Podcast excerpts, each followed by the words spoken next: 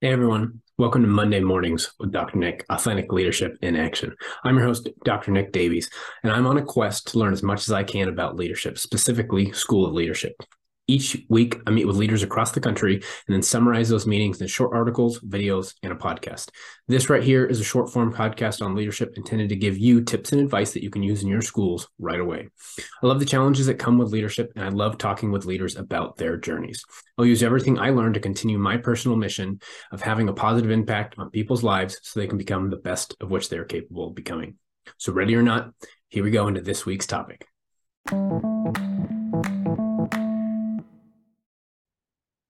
All right, episode 30. Every action must be intentional.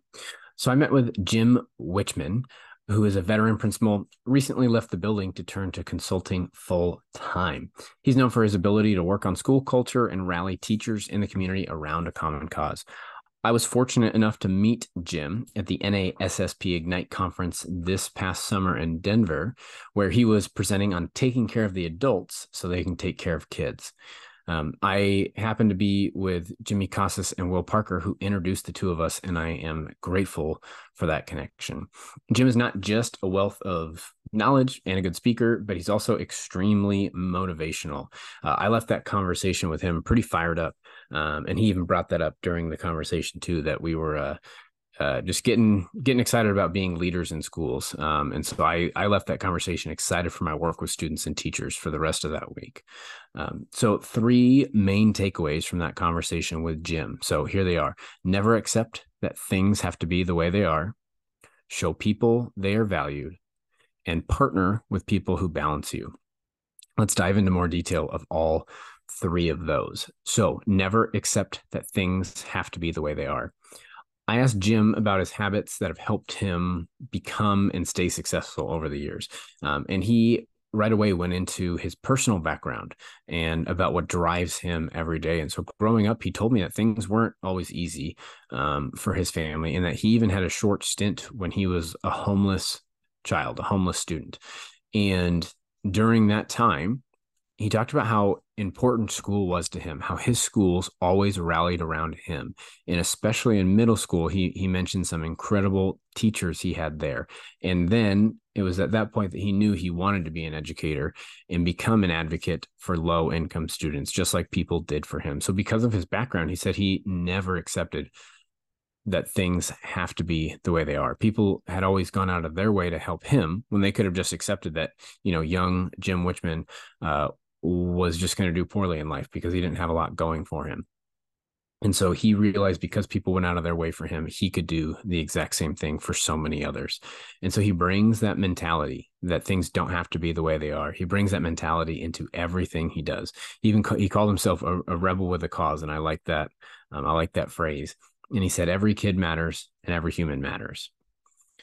Next main topic: show people they are valued. That last comment: "Every kid matters, every human matters leads us right into this. And he, Jim has had a success at not just one, but multiple schools, um, helping to turn around the culture and just the like the, the path of the school. And so he talked to me about how important the people were when it comes to running the school. We can sometimes get lost in curriculum and systems, which are, to be clear, very important, but it has to start with the people in the building. And so he said, and I love this uh, little string of quotes. He said, Everyone deserves a great principal, Every kid deserves a great teacher.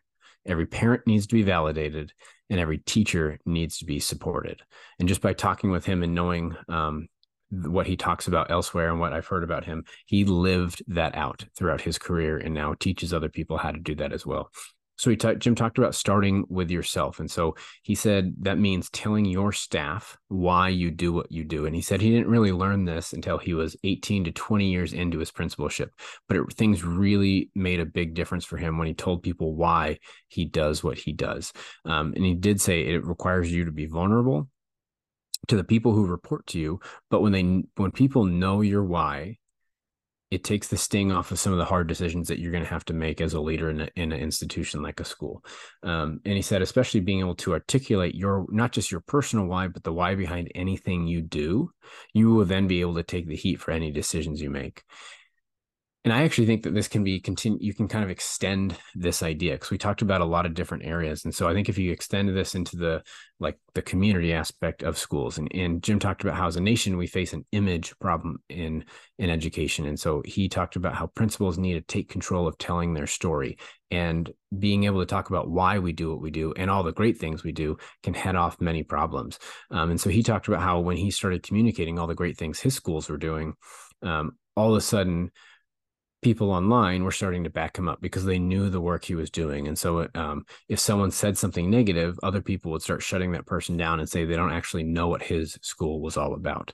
Um, and you know, he even con- he connected this back to his family as well about everyone being valued.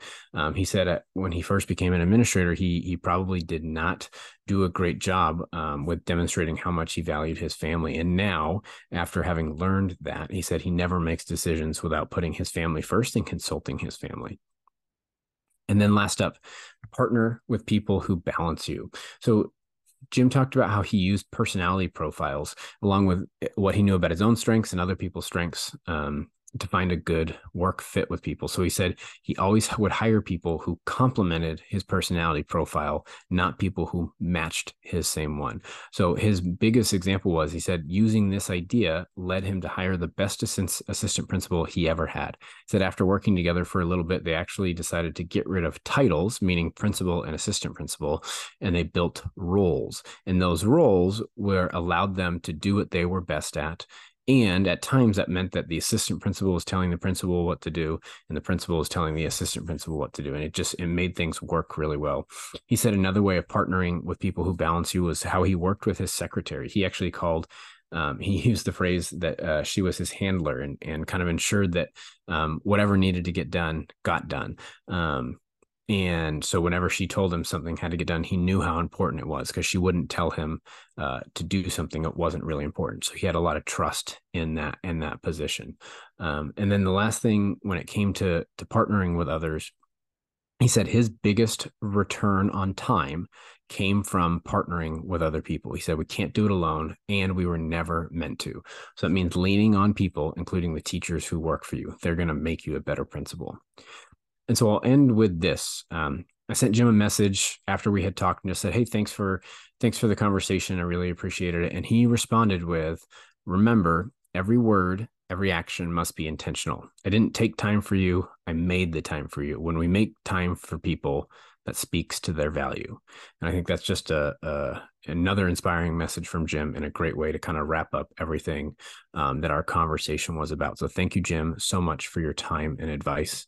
It was an awesome conversation. Thanks for listening, everyone. Please rate and review this episode on whatever platform you use to listen to it. And be sure to subscribe so you never miss an episode. Who in your network do you know that could benefit from the message from today? Please share this with them. If you want to talk more about this topic or any others I've talked about in the past, reach out to me through LinkedIn. You can find me, Nick Davies, PhD. We see each other again next week. Thanks.